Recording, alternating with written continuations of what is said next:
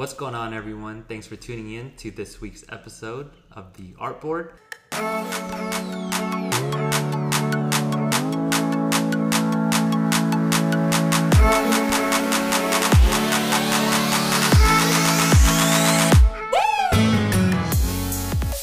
I am your host, Dennis Din, and today I have a special guest with me.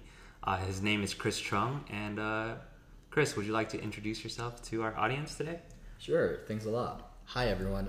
I'm Chris Truong, and I work as a first responder. Very big, very huge adrenaline junkie. I've been in a couple of half marathons, involved in track and field, cross country, ride motorcycles. I throw axes, did Spartan races. Very big on all of these activities that involve a little bit of adrenaline. I'm uh, I'm really happy to have you here today, bro. Uh, I think this will add a really cool dynamic to our show going forward. Yeah, I'm very excited to be here. Thanks for having me. We're going to get started with our first question from the audience today by Lindsay Falcon. She asked me, What are the three parts of your life that give you inspiration when creating? And Lindsay, I think that's such an excellent question because um, there are a lot of us out there who struggle with finding inspiration. And it's always such a great thing to see how other people are finding inspiration because we all look for inspiration in different ways. So for me personally, I think my biggest my three biggest forms of inspiration is life, the people around me, which includes friends, family, and artists, and by being curious and by always asking questions. Uh, what about you, Chris? So that's a really good question. For me, I kind of have what I like to okay. call the three F's family, friends, and future. A little bit about family. Uh, with my family, it's for the longest time, it's just been my mom, my sister, and myself. And even though I recently moved out with some friends not too long ago, I'm still the one who's in charge of taking care of both that, my sister and my mom. So that's always been a lot of inspiration to, for me to work hard and to persevere in whatever I choose to do. My second F is friends.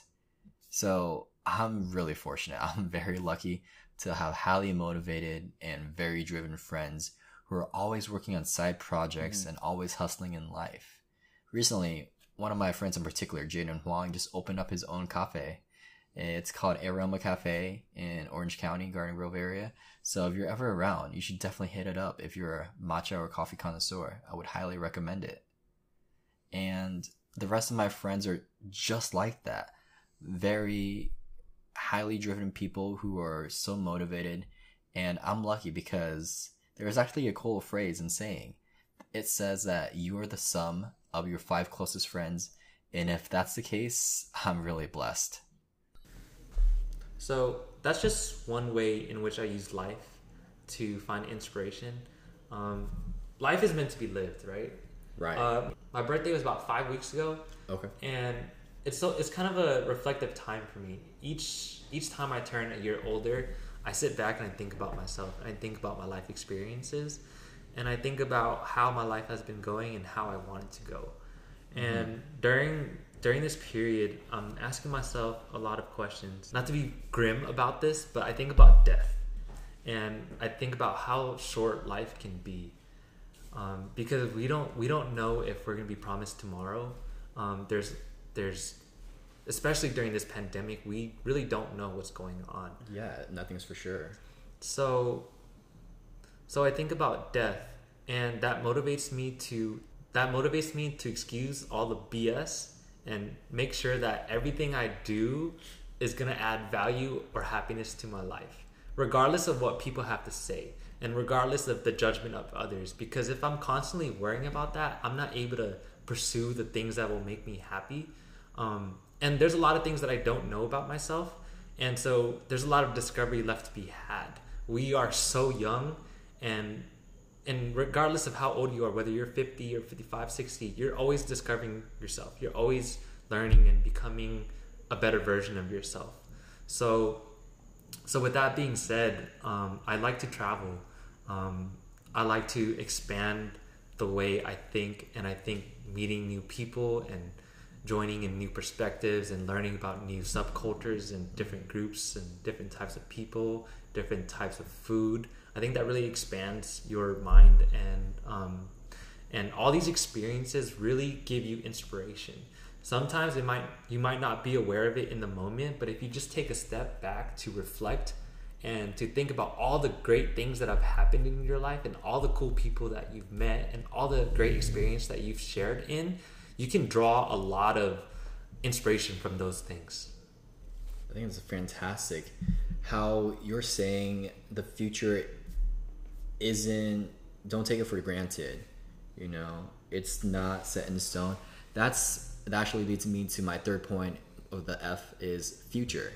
For me, what helps inspire me and makes me move forward in life is knowing what I want my future to look like. Do I want to just have it be average, be mediocre? No. I want at the end of my life to have done a lot with my accomplishments, my goals, and my ambitions. So this helps encourage me right now in the moment after I work my long 120 hour shifts, after I'm sleep deprived, and some days I wonder what's the point of it all. I know what I want my future to look like. So that's what helps drive up my inspiration. Kind of similar to what you were saying about don't take it for granted in the future. That's awesome, dude.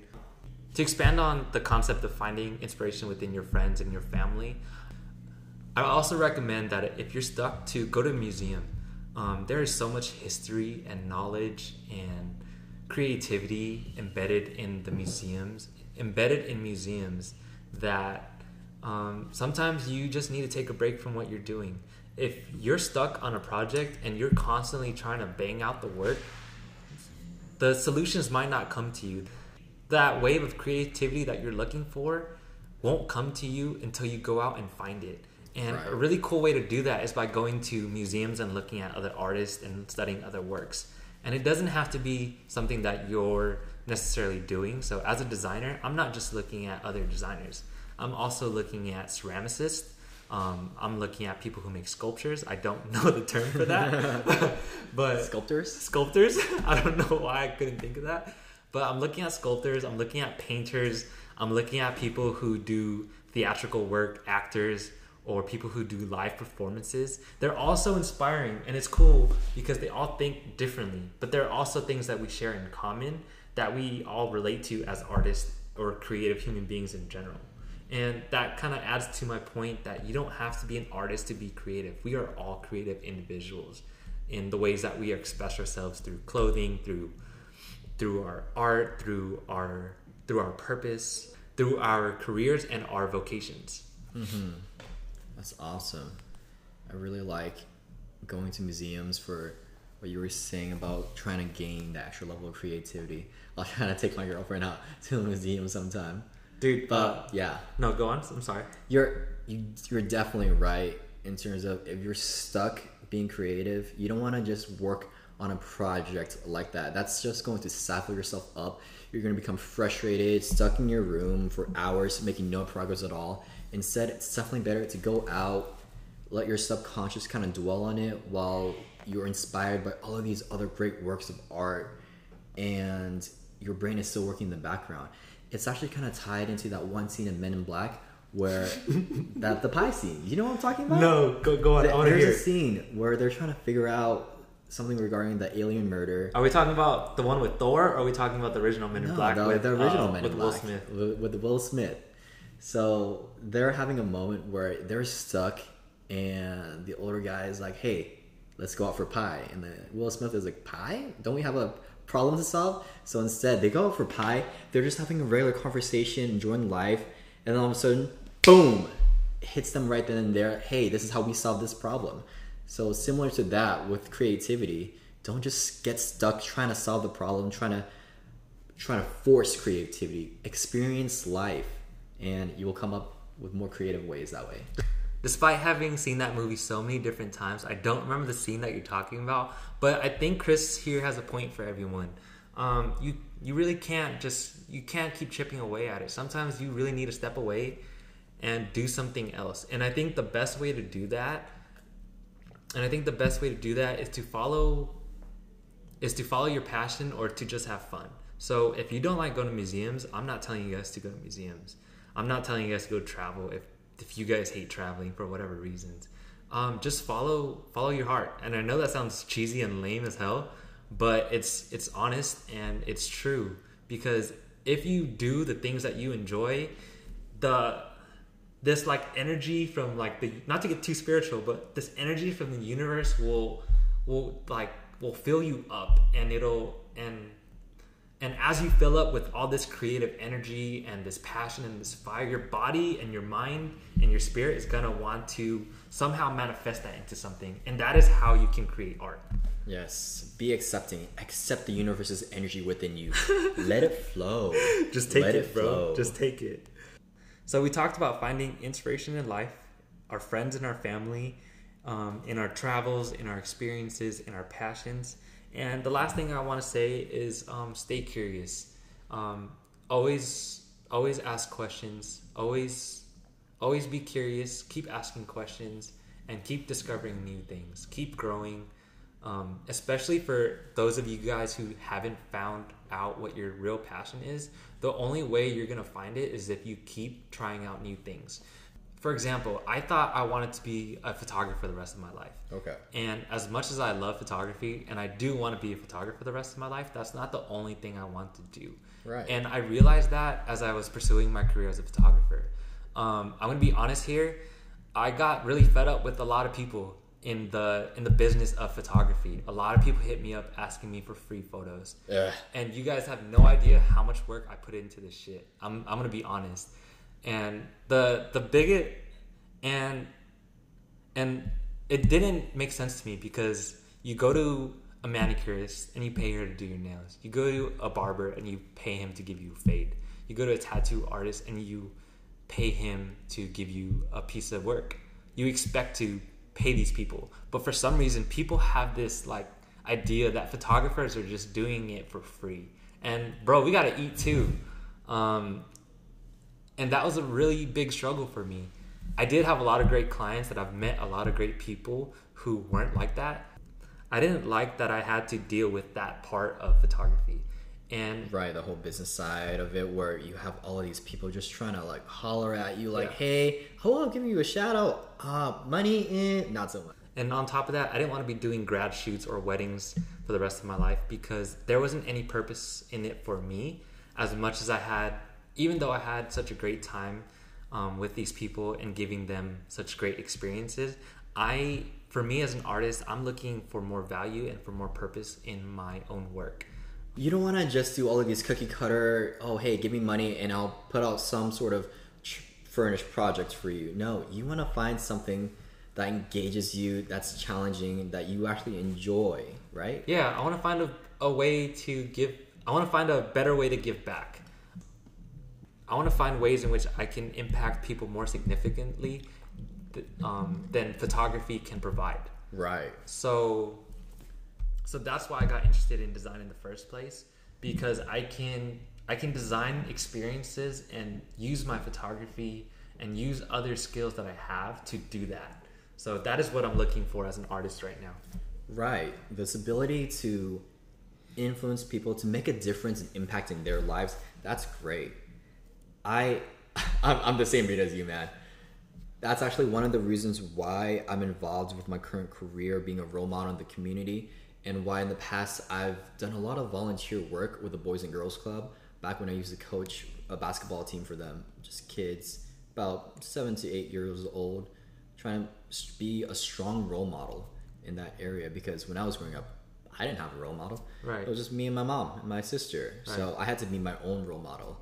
In fact, I actually learned a lot, good and bad, um, about role models from television and mainstream media. Uh-huh. So every single day now, I'm trying to be a better p- person, trying to enhance who I am so I can give back to other people's a little bit differently from what I received myself.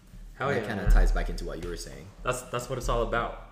Um, so guys, to recap, if you guys are having a creative block, stop what you're doing and go look for inspiration. Look for inspiration outside of what you're doing in the moment. Um, look for inspiration outside of your own field. So, if you're a painter and you're having a creative block, don't try to force creativity to happen. It's not gonna happen with you stuck on a project in your room for, for hours toiling away with your brushes. No. Instead, go out, get a breath of fresh air, hang out with a friend, grab dinner, take a walk along the beach, do something else in life that kind of gets your creative juices flowing all over again, gives you a little bit of time where you're not so much where you're not so much drained by just having to force things out and it'll be a lot more natural. I promise you that. Right. So um, so whether it be going to museums and looking at other artists or spending time spending more time with your friends and your family, just get outside of your comfort zone and just get outside of your comfort zone and find that inspiration. And last but not least, um, be curious and stay asking questions, guys. So we've talked about finding inspiration outside of your comfort zone, going outside and experiencing life. But now we're going to talk about finding inspiration within what you're doing at the moment. So uh, we're we're going to transition into our second main talking point. We have a question by Vincent Nguyen. Uh, Chris, do you want to read this off to us? Sure. The current question is How do you deal with creative blocks? So, before this, we talked about going outside and finding inspiration in life and family and these outer world experiences. But now we're going to talk about how to deal with these creative blocks while you're working on a project. Right. So, this type of inspiration, it's less about outside factors and it's more introspective, it's more reflective. You're thinking of finding ways, maybe through the use of mediums online, but more so of your past experiences, building, building upon why you're doing what you're doing, and trying to get over that little block. What I like to do when I'm stuck on a project is I like to get up from my seat, stretch out a little bit, take some deep breaths, and take a few and take a few steps back from my computer.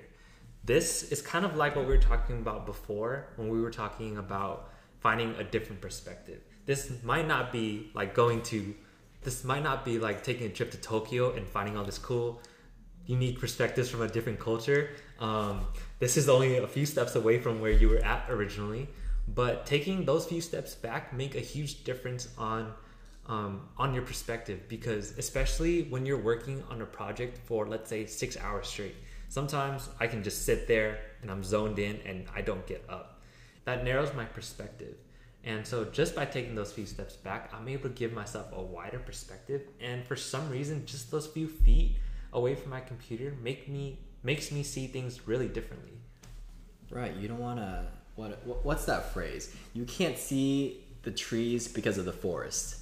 So I like that. Like you're saying, take a step back, try to see the general picture of everything, and that'll reframe your mind when you don't get a chance, like some of us used to just fly out to Tokyo, Japan, yeah, and having a great time. That's a cool quote. I've actually never heard that before, and I think it's funny because that really applies um, to a photographer's perspective. Sometimes, if you're on your zoom lens, you're gonna get a very narrow point of view, and uh, sometimes you gotta switch to a wide angle to see things differently.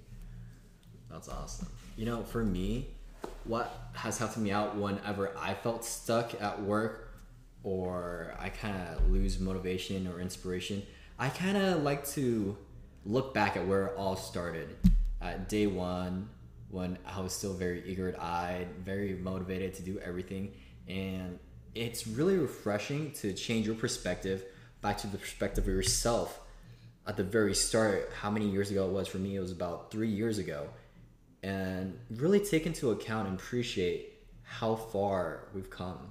And by doing that, it refreshes and, and news your perspective all over again. So that's something that I like to do that works for me. You know, that's really interesting. I've never thought about doing something like that before.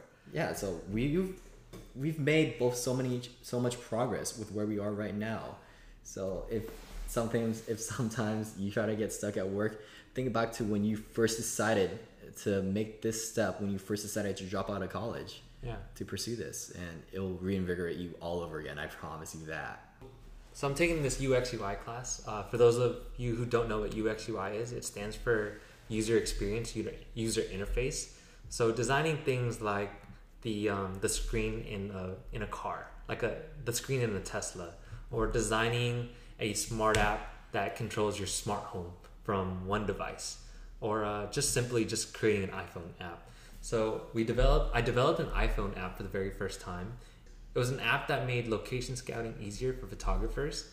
the The scope of the project began with research. I moved on to comparative analysis. Then I went on to fulfilling that niche with the competitors. Yeah, exactly. Then I went on to the sketch phase, and then I started prototyping and then designing.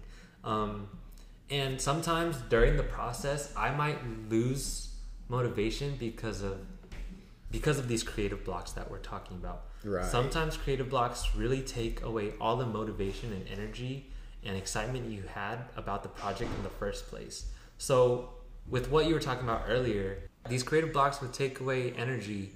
And for myself personally, it was a very beneficial thing to go back to where I first started and to think about why I wanted to do this project in the first place. And this project I had goes back years, dude. Um, I remember when I first picked up my camera, like once I really started getting serious about photography, I was doing a lot of travel photography. I was really obsessed with obsessed with hiking and going to new places and going to look for sunsets all the time. And and I built up this library of landscape photography. And I remember thinking that I wanted an app that made location scouting easier because for some weird reason, my dude, there's like this there's like this secrecy in photography where a lot of photographers don't want to tell you where they took a photo. they don't tag it. If you comment and ask them where, they will most likely block your comment, delete your comment so that no one else sees it or or they just ignore it, dude. I don't understand why. Photographers are so secretive about that stuff. And the funny thing is, is that it's public information. It's just some of us might not have access to that information, or we have to do a little bit more digging to find it. But it's out there, and a lot of a lot of photographers like to keep it secret. So I really wanted an app that could just do that for me. Um, I remember when apps started getting big for the first time, and people were always saying like, "There's an app for that, and there's an app for this, and there's an app for that." Um, and I was just wishing that there was an app for what I wanted. And with this class, I was able to build it. And so when I got stuck on certain parts of the project, I would just remember how much fun I had with landscape photography. Um, I actually used all my photos in the project as well. I didn't outsource, I didn't use any stock images. I used all my own photos because this was like another passion project for me. And because this project was imbued with so much passion and love for what I was doing, anytime I cycled back anytime I took a step back to think about that, I I was refreshed with this energy and this motivation to overcome the creative blocks that I was going through at the time. That's fantastic. I mean, most of the apps that I've usually like involve buffalo wings and nacho fries, but that sounds amazing that you were able to really do such a passionate project. Dude, I love so wings. Helpful. Can you plug your app for all of us out there who love wings? Yes, let's let's make an app just for wings, you guys. someone someone who's listening to this podcast, please plug it in. I'll uh, I'll do the photography for it if you guys. that's uh, that's my personal plug. Mm-hmm. Um, but now I want to talk about doing visual research. Um, before I talked about doing re- visual research in terms of going to museums and studying other artists. But sometimes we don't have access to museums, especially now with the pandemic where all museums in LA are closed. Um, I think the only museums open that I know of um, at the moment are all the way in New York. Especially considering the times that we are living in right now where museums are closed and we might not have access for who knows how long, um, visual research becomes very important. And there are different ways to do this. Um, what I like to do is uh, this is kind of basic, um, but I like to go on Pinterest. Pinterest is like a curated, whitewashed version of Google search. I know I'm making fun of it a little bit, but it's a really u- useful tool for artists, designers, and creatives to find inspiration and look for ideas. Um, because there are so many people that post stuff on it before. Right. It's really important to maintain a sense of that community environment where you'll see all these different types of works, especially during these COVID times. Everything's all wonky. Right. And uh, for all my photographers, designers, architects, um, all my creatives out there, I want to plug uh, a few websites for you guys in case you guys are stuck on a project. Um, like I said, number one thing is Pinterest. Uh, there's Pinterest, there's Behance. Behance is like a more curated, um, professional uh, library of resources, um, and it's really useful. You can find some really phenomenal work on there. A lot of you guys know about Tumblr, and there's also Dribbble, which is something I just found out about, and I'd highly recommend to everyone out there. Those are my four main resources. That's awesome in terms of visual research, looking at other people's work. For me, a lot of what gets me excited and motivated to is watching all of these different action movies that involve training montages. Oh, that's cool. There's nothing that excites me, motivates me more than a training montage video of a guy getting ready for his objective, working out, training hard, getting ready for some secret, secret spy mission. Yeah. And then boom, that just makes me want to be a secret spy That- or get me ready for whatever it is that I need to do in my life. Yeah, that gets me really pumped too. Do you have any like specific like people or movies that you like to watch? I guess one of the biggest, it's a little bit older movie. It's an MMA fighting movie, Never Back Down. The training montage. I think I've seen that before. Yeah, yeah, it's just really cool. Just and all of these other action hero movies where they're training, like maybe Doctor Strange, that montage scene of him training to be the best. Uh-huh. That's what I want to be. I want to be my real life version of Super Secret Sorcerer Almighty. Uh-huh. Oh, So- nice. Have you seen John Wick? Have you seen that that I series? have. John Wick is a great series. I heard he does all his all of his own stunts. Keanu Reeves. Yeah. Can we talk about a more wholesome person than Keanu Reeves? he is so wholesome. Is he? He's I don't know much about him. helped so much people. Oh, that's cool. Yes. What is what does he do? So, if you know a little bit about his backstory, it's very sad. But despite that, he in the movie Matrix, a lot of the staff was underpaid, so he took a own pay cut out of Oh, his shit. salary Uh-huh. to help out the staff, and he's very minimalistic. Donates Uh-huh. a lot of his money, Uh-huh. and altogether, he's a great individual. John Wick, we love you, man. Yes, Keanu Reeves, you're the best. If you're listening to this podcast, I hope that this has made your day because Uh. you're breathtaking. On a super random note, uh, I I love plants and I try to name all of my plants. And uh, I don't know where I saw this, but um, someone named a plant Keanu Leaves. Dude, I thought that was so funny. Oh, that's cute. I'm a big fan of the puns. But now we're going to transition into visual research in terms of problem solving. So, uh, Chris, what's your take on this?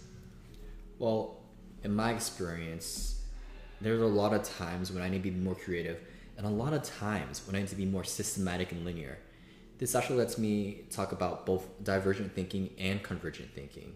And for those of you guys listening who aren't familiar with the two topics, divergent thinking is a style where there's one problem, but there's multiple solutions in different creative ways that you can address that one problem. Kind of like how you were talking about earlier regarding inspiration from how you look at one project and how someone solves that project, which might be a different way from how another person solves that project. Exactly. And that's what- kind of what we refer to as divergent thinking. While convergent thinking is a little bit more systematic, it's more linear, more pragmatic. It's two plus two is equal to four. It's when you need something that's more rigid in structure, where it's very black and white. So it's very important to be able to juggle back and forth, kind of like being a switch hitter almost between two styles of thinking, because there are times in our lives when we need something straightforward. We need a straightforward answer, like, hey, where does this chair go? It goes right here. Compared to something else when we need to be a little bit more creative. And it's a matter of balance. Right. And I'm gonna let you guys in on a little bit more about myself.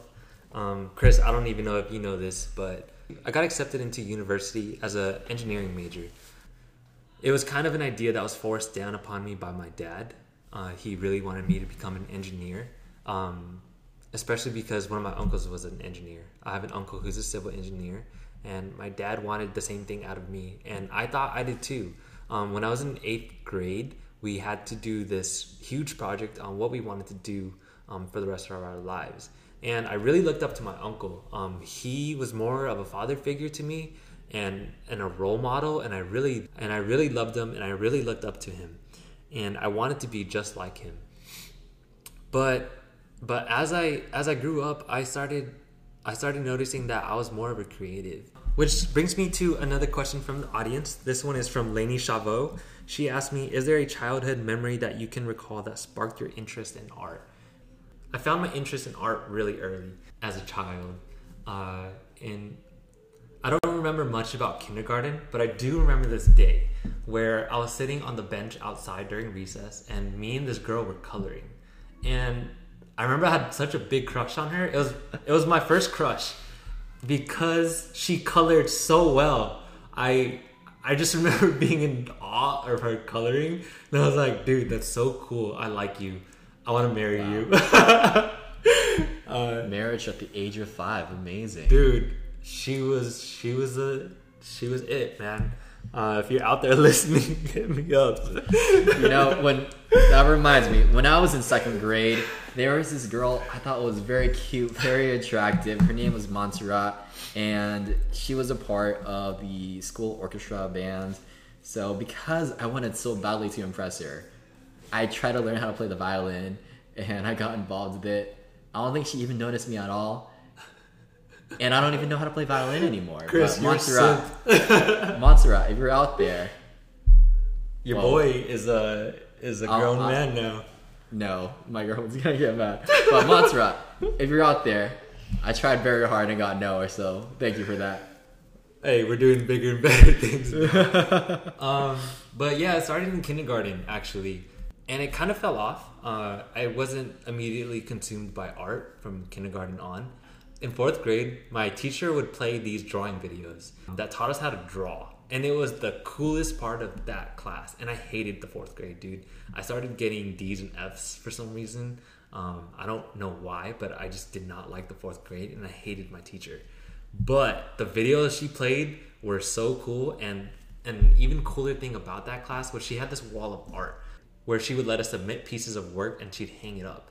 I drew this picture of Venom and she hung it up and that made me so happy. And that just started stirring up my interest for art. And in fifth grade we had these like book catalogs that they would hand out and you could order any book you wanted.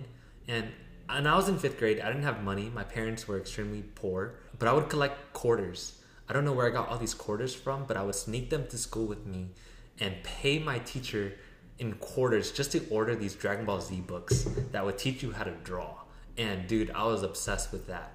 And that's how I got my interest in art. And going back to the whole university thing where I got into school as an engineering major, but I switched over to math. And I was actually doing pure math, so it's kind of like the math that you'd see on Big Bang Theory, um, where they're writing. Like, who would have known you'd be writing essays in math and not doing numbers? But I, I got really good at math. I switched over to applied math because I was because I was so confused. I hated writing these essays, and I was like, dude, I feel like I'm living out an episode of The Big Bang Theory, and I was like, this is not the life for me.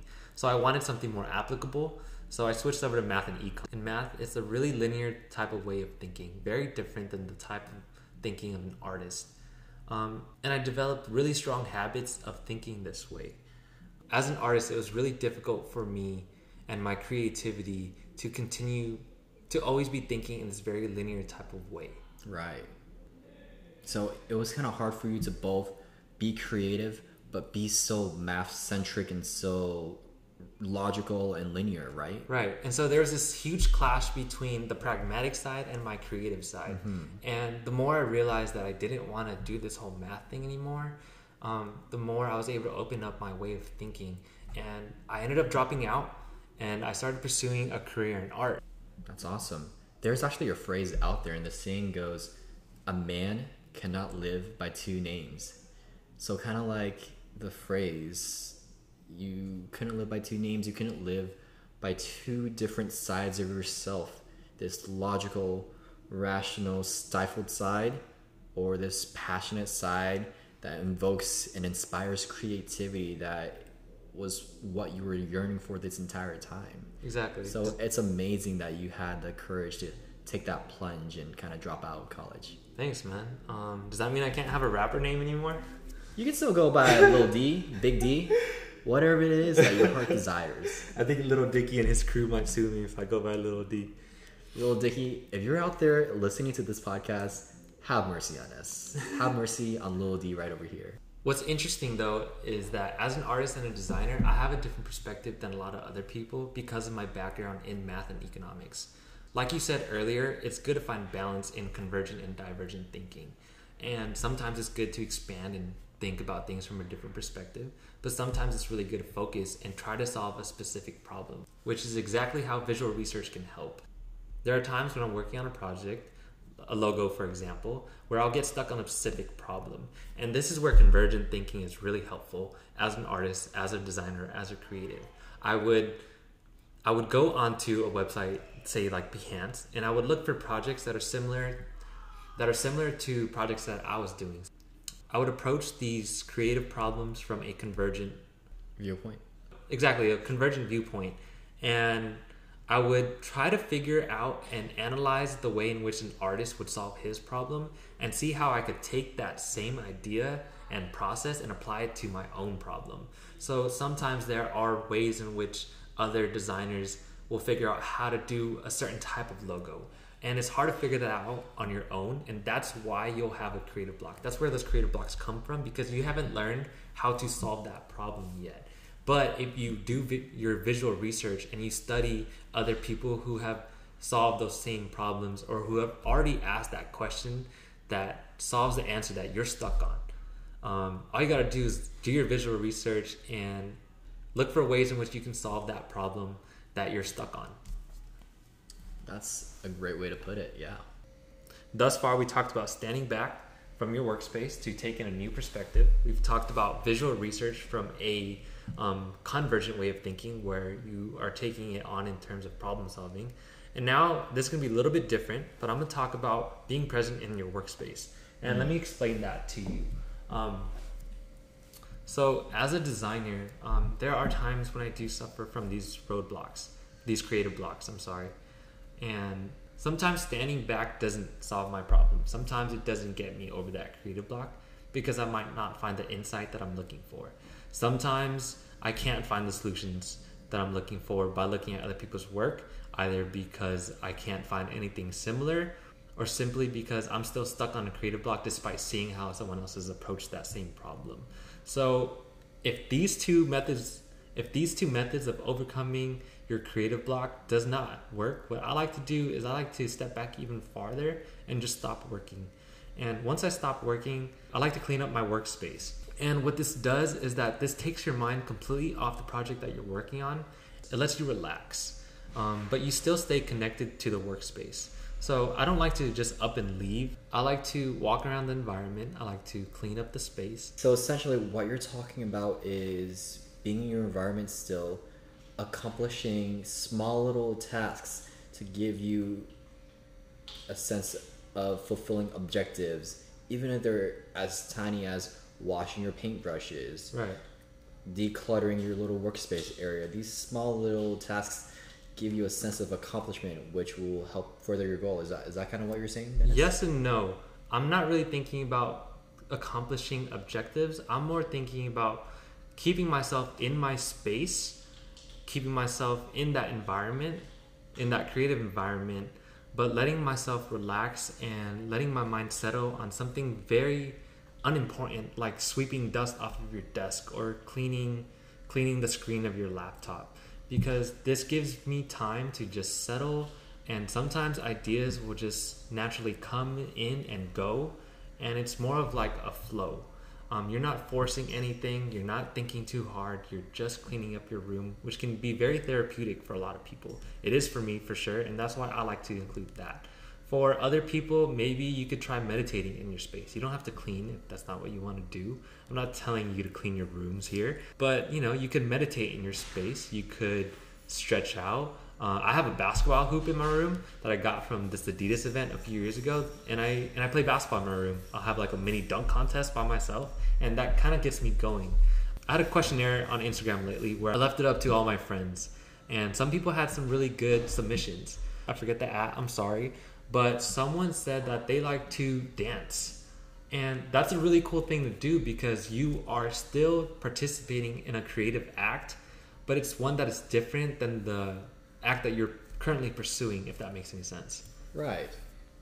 Any form of creativity is creativity itself. It doesn't necessarily have to be the project that you're working Yeah. on, but different ways of expressing yourself, different ways of loosening up both your body and your mind will allow you to be a little bit more creative, allow you to flow more naturally instead of trying to force yourself to just try to be creative. Exactly. And how I like to think about it is there are three different areas that you can focus on the mind, the body, and the spirit.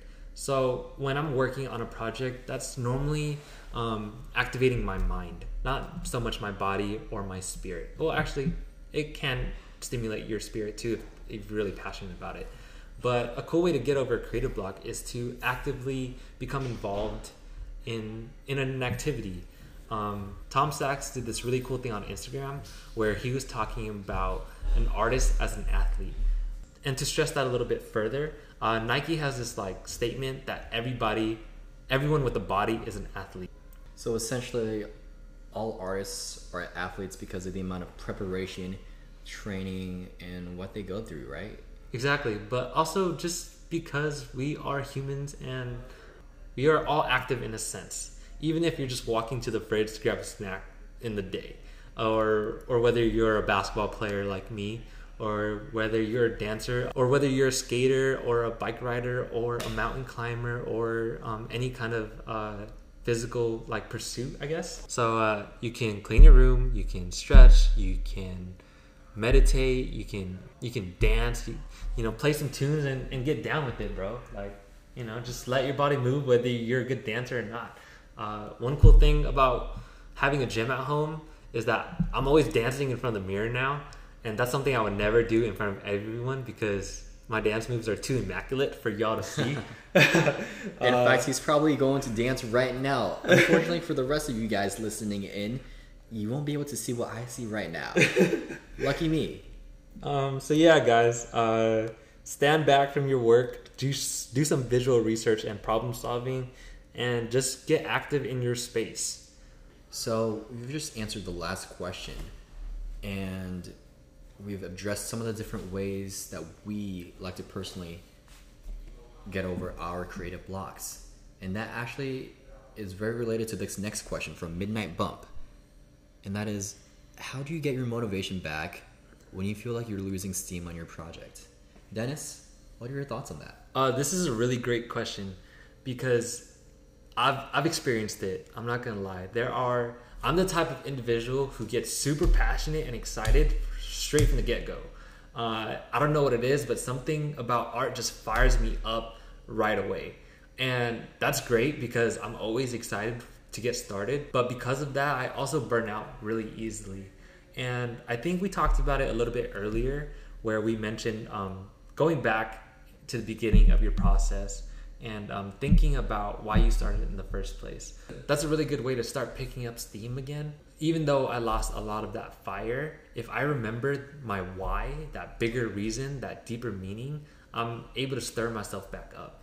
And that's easy to forget when you become really involved in your project or really frustrated. But if you just take a step back and ask yourself that why question, you you'll find your answer. And if you don't have an answer, maybe maybe you weren't that passionate about it in the first place, and that's okay too. I feel like there's like there's like this dogma that you always have to finish something that you start, and I don't necessarily think that that's true. I think if you realize that it's something that you don't want to do anymore, you should just let it go. Um, and that was kind of like what I did with dropping out of school. A lot of people were telling me that you only have a couple months left to graduate. But I saw it differently. I saw it as spending another six months of my life doing the complete opposite of what I wanted to do. Right. So for me, it felt like I would I would be taking steps backward.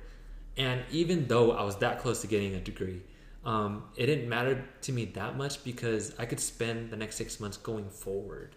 And even if you're not productive with those six months going forward, even though you didn't necessarily manifest anything physically, just that six month process of taking whatever steps you can will get you in the right direction. Right, it's a natural progression. Exactly. That's great. For me, I know earlier I was talking about start and look again at the beginning. Uh-huh. So I'll also add on to that. Now it's time to go ahead and look at the end. Hmm. You focus. That's interesting. Focus on visualizing what you want the end result to be. Where do you see yourself at the end of this project? Why? It ties into a little bit about what you're saying about the why, but at the end of the day, look at where you want to be at the end of the project. If your objective is to open up a coffee shop and you're getting tired and burnt out every day, visualize yourself opening up that, that door, grand opening day, tons of people out that line. You're there, you're smiling, all your hard work has paid off.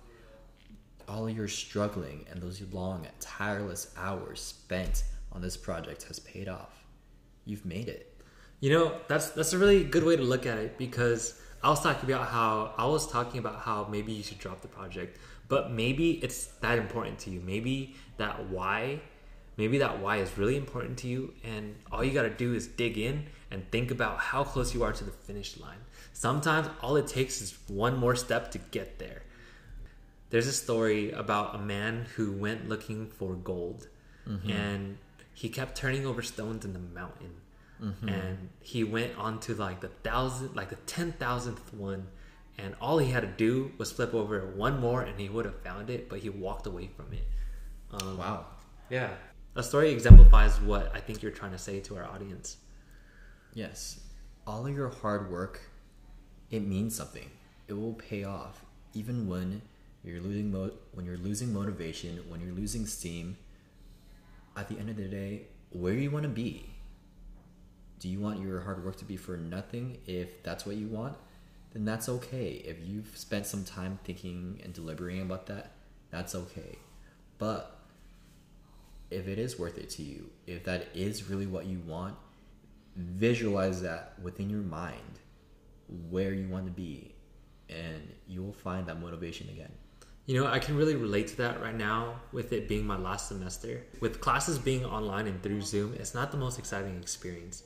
And this is gonna sound crazy to a lot of you guys, but I did think about dropping out. It's just something that popped up in my mind. I didn't take it that seriously. But I thought about how I dropped out the first time, and I thought about where I am today, and I am so close to finally getting that degree. I'm taking that and I'm visualizing it, and I want to do this for my mom. I want to do this for myself. I want to do this for all my friends who have been pushing me and who have believed in me um, from the very day that I decided to drop out. Uh, a lot of people told me not to do it, bro. Um, and I know that they had the greatest intentions for me because they care um, but a very few select people um, understood my perspective on dropping out of school. And I think about those people because I want to make those people proud. I want to show them that I am capable of doing what I set out to do, and that is to become a uh, designer and an artist. That's awesome. I, it takes a lot of courage, and it's very difficult to do the thing that isn't very logical, that's very risk taking, like dropping out of college in order to pursue something that you know that you were meant to do. Yeah. It what you need in order to accomplish that is an unwavering confidence and belief in yourself to actualize your dreams and behaviors and thoughts and turn that into reality. I went through a similar time back when I was starting out. I don't know if you know this about me, but I was going to college too at Cal State Long Beach for uh-huh. a couple of years. My mom wanted me to be a dentist, and that is a very worthwhile and prestigious career, but it wasn't for me. Right. That isn't what I wanted. So I made the very difficult decision to also drop out of uh-huh. college uh-huh. to pursue what I wanted to do as a first responder. And a lot of people told me that what I was doing was very risky. There wasn't a positive chance of me succeeding. And there were a lot of people who said no. But all it takes is an unwavering belief in yourself, a belief in your knowledge, skills, and abilities that you've acquired over time mm-hmm. to accomplish what it is that you want to do. Mm-hmm. I really respect that, dude. Um, it's really hard to make these decisions. A lot of people finish school without knowing what they really want. And that's something I want to also be able to help people with through this podcast. I want to be able to use my experiences and my example um, as a college dropout to inspire people to pursue their passions. And I don't want to brand myself as this college dropout because I'm so much more than that one experience. But it does serve as a worthwhile example that we can look into and um, use to inspire other people. And the thing about dropping out is it's really hard, especially when you come from a really strict Asian family or um, someone from like a lower class. Like my family is really poor. Um, which is why they really wanted me to become an engineer because they had this idea of success um, in America that was um, kind of misconstrued to them by I think larger forces in the background. I don't want to go too far into that, but they had different ideas of success. And for me personally, I think of success as someone accomplishing what they set out to do. So yeah. if you want to be a teacher and you become a teacher, you are successful in my eyes. I don't care if you're not making millions of dollars or if you're not driving the fanciest car or if you're biking to work or like what anyone says about you. If you become what you want, if you get to do what you want, you are successful in my eyes. So in my parents' generation, uh, um, they were immigrants from Vietnam. They were brainwashed into believing in this misconstrued American dream. And our generation also has false ideas of success. It's just a different idea.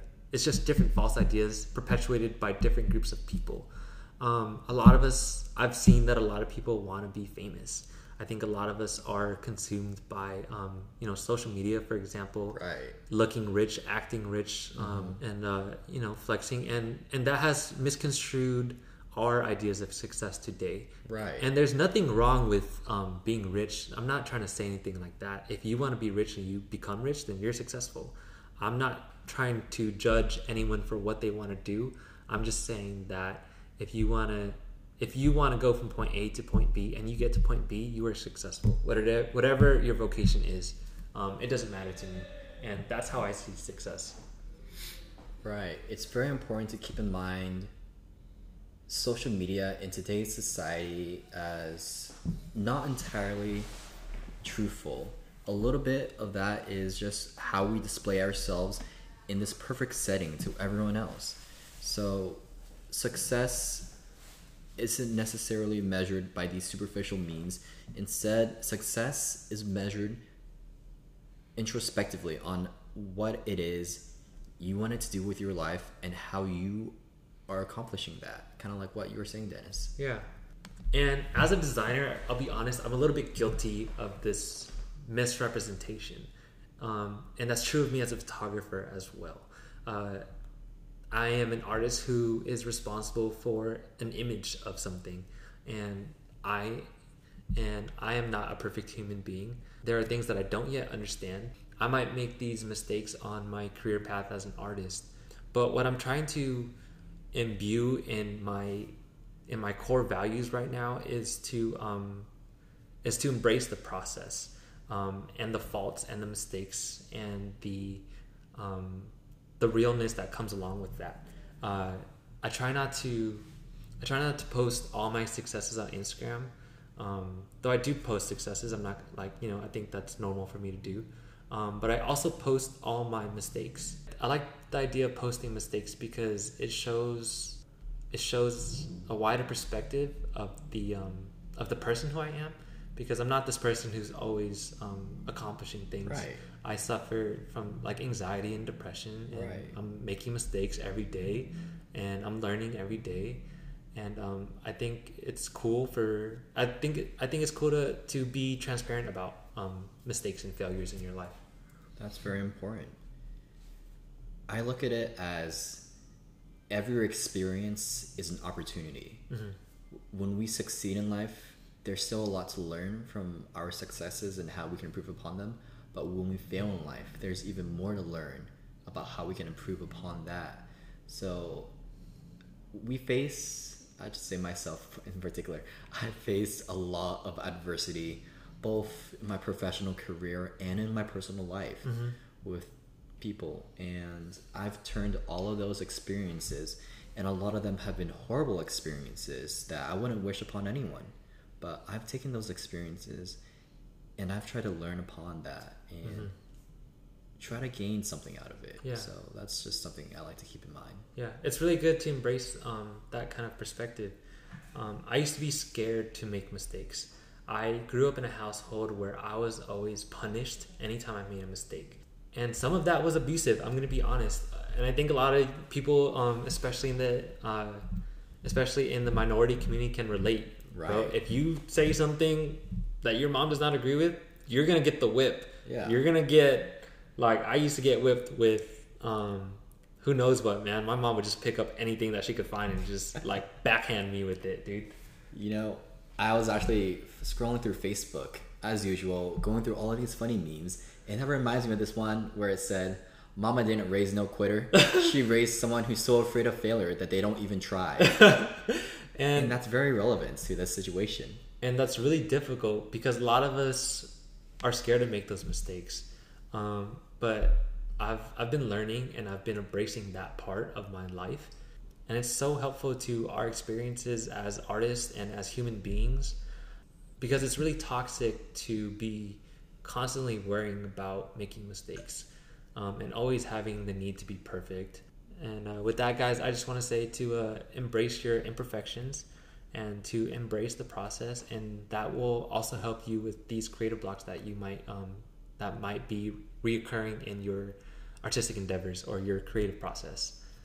Yeah, it's very important to realize that we are not perfect. It's okay to want to be high performing, high efficient, and being great at everything you want, but we will make mistakes. I make mistakes all the time with consistent amount of f ups. But the important thing is how you recover, mm-hmm. how you move on the next day to the next task, improve and become a better person. That's awesome, man. All right, guys, and with that, I do want to end today's podcast on a quote by the uh, late Kobe Bryant. Everything negative, pressure, challenges is an opportunity for me to rise. So, guys, um, if you're pursuing that passion project or trying to start that first step on whatever whatever it is that you are trying to do, remember to use the negative feedback that you get as a challenge to rise and as a challenge to get 1% better every day. Um, guys, thank you so much for being here. I've had such a great time here tonight. And Chris, it was so great to have you on. Yeah, it was my pleasure to be here, Dennis. And if those of you out there who are listening to this podcast, if you found any one moment of this podcast helpful at all, then please like, comment, share with your friends, and hopefully we get to inspire and help other people out there as well. Uh, just to reiterate what Chris said, if you were able to learn something or be inspired, I'd appreciate it if you guys shared with someone who you think it could also help. Uh, we are here to help each other and to motivate each other and be that network um, where we can push each other to succeed and pursue our goals. So, uh, thank you again, everyone. Good night.